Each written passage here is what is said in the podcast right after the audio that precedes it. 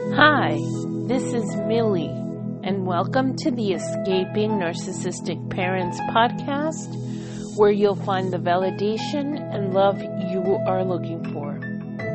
Welcome to my new listeners, and as always, thank you to my loyal listeners. Also, thanks to those of you who reached out um, to see how I was doing because of my last podcast and talking about anxiety.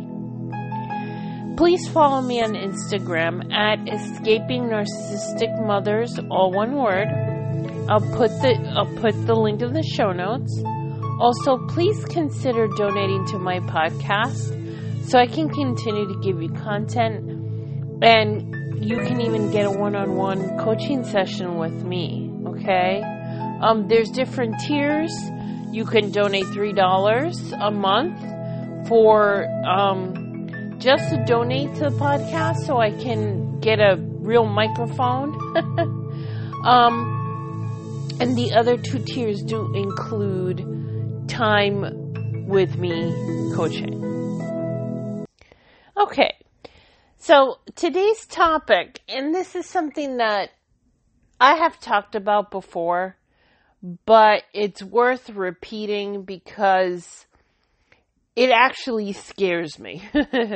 and what I mean by that is it scares me that there are practicing therapists, licensed therapists, which I'm not one of them. Okay? But there are practicing therapists and coaches that have no idea what narcissism is. Or they've heard the term and they think it's someone who really loves themselves. And that's so far from what narcissism is, from what narcissistic personality disorder is. Um, what I advise people when they're going to find a therapist and they say in their profile that they know about childhood trauma is the first question that you should ask a therapist or a coach is if I go no contact with my narcissistic parent, what would be your advice? Right? Because right there, you're going to find the ones that are going to say, well, I always try to get you to talk to your parent because they're your parent and you should talk to them. That's the wrong answer, right? The decision is ultimately yours to make if you want to or not. They should not encourage you to talk to your parent. And there's so many, so many, so many, so many therapists and coaches out there that have no idea how this works they have no idea the pain, the um, just the whirlwind of being in this person's life is, right? They are purposely, and again, this is something that has come up over and over in the last few days, is the mistaken belief, and I talked about in the last podcast, that they don't know better it's not their fault. No, no excuses. Okay, my podcast, an excuse, is an excuse free zone. These people do what they do on purpose, okay? You cannot manipulate people. You cannot triangulate. You do not talk badly about your own child to the family and not know that that's wrong. Okay? What they do is on purpose. It is calculated. Okay, they plan it. Sometimes for years. When the smear campaign, some of you may not realize this, but if you ring the bell right? You say, ha, something's wrong with my mother, my father, and they start the smear campaign. that smear campaign didn't just start. That smear campaign has been going on slowly for many years. And then when the time comes, the little seeds that were planted in these people's brains, it's very easy to convince them at this point that you are this terrible person and they're the victim. And they're the victim. I was listening. My husband has been getting into um, philosophy, right? He's he just he he likes um, to listen to intellectual things. Um, I think it's just his thirst for knowledge. He was born that way. He used to he always uh, tells me when he was a kid, his sister used to make fun of him for watching these you know, the Discovery Channel or, or whatever, when it was actually something uh, you know, educational. So now he's listening to a podcast about philosophy and he wanted me to hear something. And it's the beginnings, you know, Aristotle, we're talking about back, back the first, um, philosophers. And he was, um, the man was talking about, which was very interesting, about friendship Okay, it's not even about parents, but about friendship and true friends as opposed to um, fake friends. And the way he described it was actually interesting, and I'd never heard that before. A true friend should be a mirror, a true mirror of you. And that is very true. You know those friends that you have that are um, that tell you when they have to, they tell you the truth, whether you like it or not. And nothing happens to the relationship. You still stay friends because you know that they're telling you the truth because they have your best interest at heart. And you have those friends who yes you to death.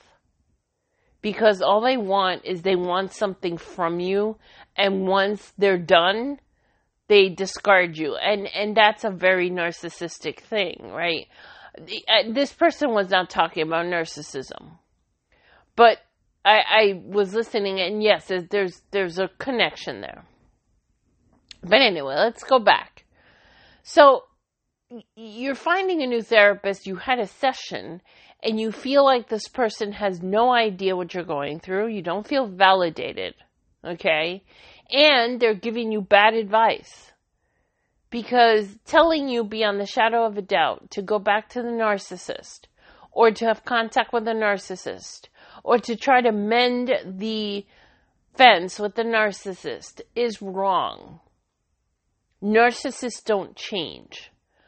That is not to say that you have to go no contact. You don't have to.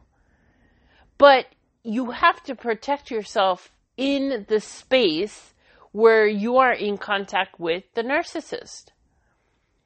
And that protection comes in form of gray rock, emotional detachment, right? Gray rock is when you give them when when they ask you questions, you give them yes no answers, you give them no emotional response right? When you're around them, which can backfire. I've and I and I've heard this over and over from from followers. The narcissist gets upset because they notice a change in you and they want that emotional response. They want you to fight. So they're going to try even harder. So gray rock is really difficult to keep up. It's not a permanent thing, in my opinion. Gray rock is meant to is a stepping stone towards no contact or very very low contact. That's also I think very very low contact is an effective way to to be able to heal. Okay? My only concern here is your well-being, right?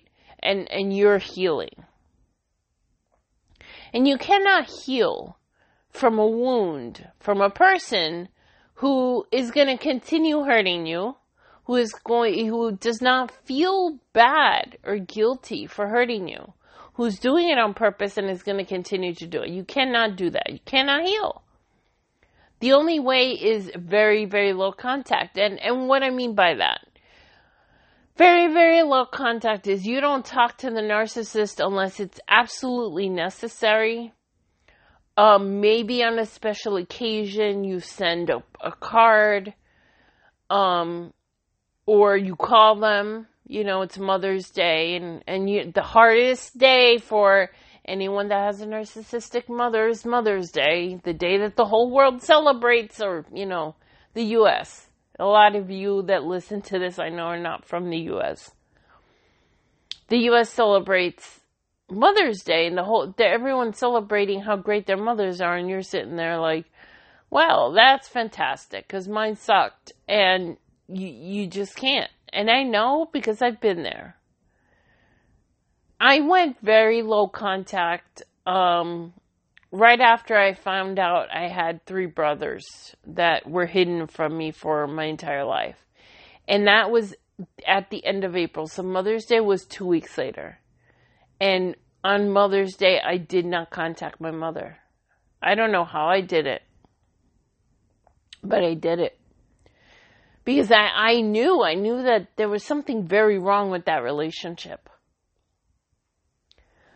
Um, so you have to be very, very careful with whom you talk to in general. Because I know that the one thing that we want, I'm sorry, I have a kitty cat here who is putting her her little paws right on the phone, which is where I record my podcast on right now. Unless you patronize me on Patreon, um, so I can get um, a good microphone and have better equipment. Anyhow, um, I forgot what I was saying. Something about um, that's me now, and I took my medication for my Graves' disease, and that makes my uh, attention span is very difficult to focus. Um, that you have to be very, very careful who you talk to and open up to, because any person can be in either a flying monkey that knows what they're doing or one that doesn't realize what's happening. Not every flying monkey, um, and for those of you that don't know what a flying monkey is, a flying monkey comes from the Wizard of Oz, and um, they're the ones that go, whatever you tell them, they go back to the narcissist and tell them the information. Um, or they come to you to, I mean, literally, that's how are you doing? What's going on at work? How are you and your husband? I mean, you can tell that they're trying to get information out of you. Those are people you don't need in your life. Now, like I said, not everyone is a knowing flying monkey. If you know that the person's not doing it on purpose, you need to tell them, I don't want to talk about my narcissistic parent you don't say it that way. You say, I don't want to talk about my mother or my father. I don't, um, I would really prefer it if you did not talk to them and test it out and see what happens. Because whatever you tell them, they go back to the narcissist and the narcissist will use that information for some, some purpose. You know, if you got a new job, they know where to reach you now you know, and a lot of them go that far to call the company and, and make a big fuss and get you even fired. You don't want that to happen. Um, in relation to this, the, the term flying monkey comes from the Wizard of Oz and, and the witch's flying monkeys. Um, last night, I finally saw the movie Gaslight from 1944. Um, number one, um, Ingrid Bergman was just fantastic. Um, and, and you see how actors in Hollywood have changed so much over all those years. But aside from that, what a movie.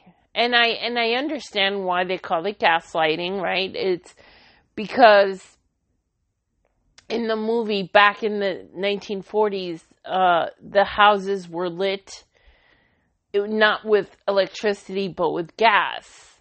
It, it was like a stove, like a gas stove, and they would light it with a match.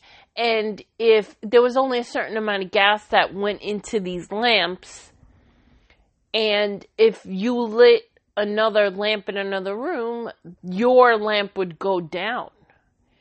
And she kept seeing that go down, and that was part of what her husband was telling her you're imagining things. He was telling her everything that she was seeing and hearing that she was wrong and telling her that she was mentally ill and she believed it. It's amazing to watch. Infuriating, of course. But we know that this is why it's called gaslighting. Anyhow, so you know, of course, I'm sitting there thinking, what what did my mother do to gaslight me? They do such covert things that sometimes you don't even realize it. They sound as obvious as in the movie. Um, my mother called me crazy. I mean, literally just flat out called me crazy when I asked her. And, and I, guys, I still don't have an explanation for this, except that there was something that kept telling me in my gut. I mean, that's why we have to learn to trust our guts again. Um, that the story I knew about my parents was wrong. Something was missing. And for some reason, I was like, I must have a brother on my dad's side. I d- don't know why. I kept thinking about the year that my dad must have left Cuba and I just I felt like it was a sibling and look and I asked my mom to like almost joking around. I asked her, "Hey, do you think um do I have a sibling somewhere, a brother somewhere?" She looked at me in the eyes and said, "Are you are crazy?" So that's gaslighting right there. I mean, that is gaslighting, the most obvious gaslighting. Right? Actually calling you crazy, telling you you're crazy for thinking that. And just months later, um, I found out that you're right. I was wrong about it. I am crazy. There wasn't just one brother. There were three. So, so anyhow, you don't, you want to choose who you talk to, what you say to them. And you have to be very careful because you don't want to be steered in the wrong direction to hurt you even further. I have unfortunately seen in my own family someone in my age group who went to therapy. He was having depression issues and anxiety issues and had a therapist who told him he should try and talk to his father, which was the wrong thing to tell him when he was he didn't want to talk to his father. And even I was mistaken. And I feel bad. I've apologized for it because even I used to tell him, you should try and work it out with your dad. Because I was unaware of what narcissism is. And, th- and that's the problem. It, these people aren't purposely trying to hurt anybody, they just have no idea what they're dealing with. So at one point, I was the person telling someone, hey, go back to the abuser, not on purpose and not in a bad way. I thought I was doing the right thing. And, and uh, thankfully, with all of this, I've been able to talk to him and apologize and say, you know, I was wrong. I understand and I respect that you don't want to talk to him anymore. I don't talk to him. He's related to me too, his father. I have, I, he is the longest person I've been no contact with. He was the first person I cut out of my life because I, I knew he was, he was messed up. So, please be careful because you don't want to open up to someone who doesn't understand and then tells you that you should have contact. Um, there is a very, very small percentage of people who are narcissists who, with a lot of therapy, and, and the therapy they need to go through is called DBT, dialectical, dialectical behavioral therapy. And to be completely honest, I don't know how it works. But what I do know is that it's very difficult because the therapist has to listen to every single word that person says and kind of steer them. Like if they say something that sounds wrong, okay, how about you don't say it that way, let's say it this way. And, and they have to steer them, and it's really, really difficult. And it takes a long time. There's a very small percentage of people that are even willing to admit that they have a problem. Okay? It's like alcoholics. You know, if you if you don't admit that you're an alcoholic, you won't get help. And narcissists by nature, they don't they're not wrong. They don't see themselves as having a problem or being wrong. So it's very difficult to first of all, to diagnose a narcissist, we diagnose our parents' narcissism. But uh, there's no mental health person who will diagnose them unless it's a situation that you force them to go to therapy and the therapist sees it right away because in one session they'll see that the, the mother or the father is a narcissist or your therapist has uh, they say, let's go to therapy because they're saying you're the one that has issues. And they pick the therapist that they know is not going to pick up on their narcissism. So there you go. It's very scary. It, it is scary. Um, the therapist that I go to again. I, I did start going to a therapist and she did know a lot about narcissism and understand. But it we just didn't click, I guess, and that's another issue with picking a therapist is you have to click with them. Um, if you don't feel that comfort when you talk to them, then you just have to move on. Um, it's there's nothing wrong with her. She's very nice, and and I did like her. But my other therapist, who was not an expert in narcissism, has kind of become one with me. And I, I know she has other patients that have, you know, narcissistic family members or romantic partners, and she's learned a lot. And um, my therapy is really not based on that anymore. It's more my anxiety due to the our situation right now in the world with COVID and um, just not feeling well a lot of the time, and and that's due to my my autoimmune disorder.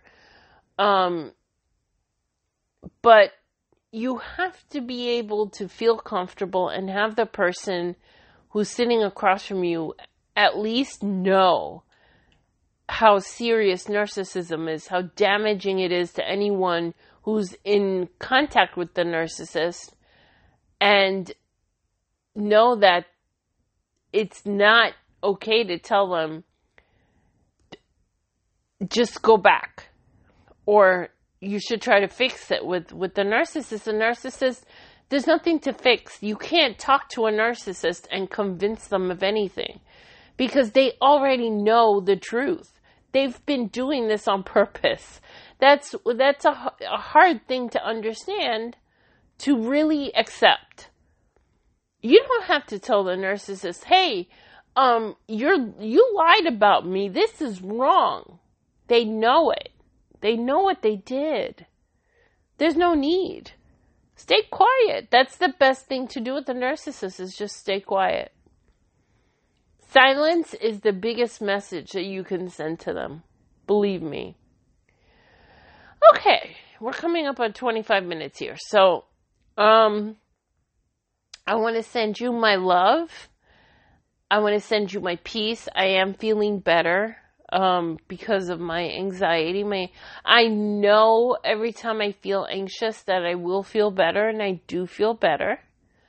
Um, even though I still get anxiety, the time that I'm anxious is shorter than it used to be because I do understand anxiety better. I know that it's something that I will get over. And then, you know, I'll get anxious again and I'll get over that one again. You know, so that's okay. Same thing with depression, you know, because anxiety and depression go hand in hand. And if you're depressed, you will get over it. You will feel better. Sometimes we need a little bit of help with depression anxiety and we need medication maybe and that's okay. All right, guys. Um again, one more time, please if you can um patronize me on Patreon. Um that it's going to be a big help to me and I am working on starting a coaching business. I, I hate calling it that business because it's something that I'm thinking of doing because I want to help you guys. I want to be that coach that you feel comfortable with and, and comfortable talking to. Um, you guys will already know that I understand narcissism, so that's a good thing. So hopefully that'll be soon. Um, I'm I'm working with someone on my website, and maybe we'll have appointments to set up soon. Because I really do want to be able. I'm not. I'm not here to tell you what to do. I'm only here to find out what your goals in in this are and how you can get there. Okay, that's what a coach does. So, anyway, I love you guys, and I will talk to you until next time.